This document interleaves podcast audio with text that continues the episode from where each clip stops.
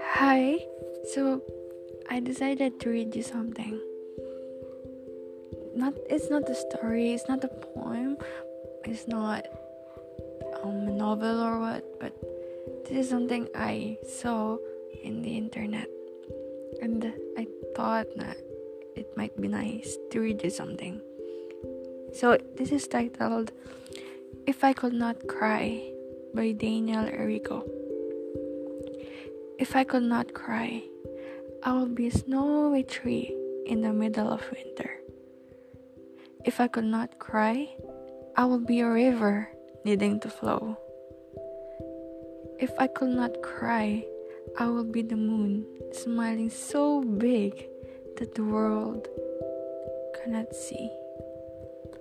If I could not cry, I would be a bird in a cage wanting to fly. If I could not cry, I would be a garden waiting for water.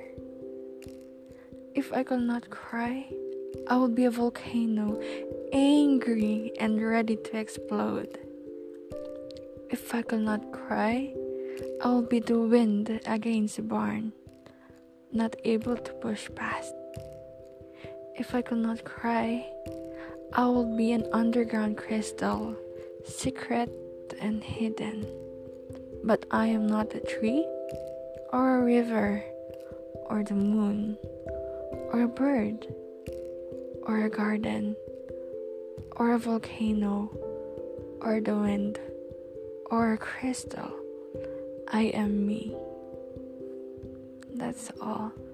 I hope you liked it. Yes, it's so meaningful. And ikaw na mag-intindi kasi ang hirap mag-explain. but it's so nice. It's so nice. It's so nice to read. Yes. Until next time, I love you.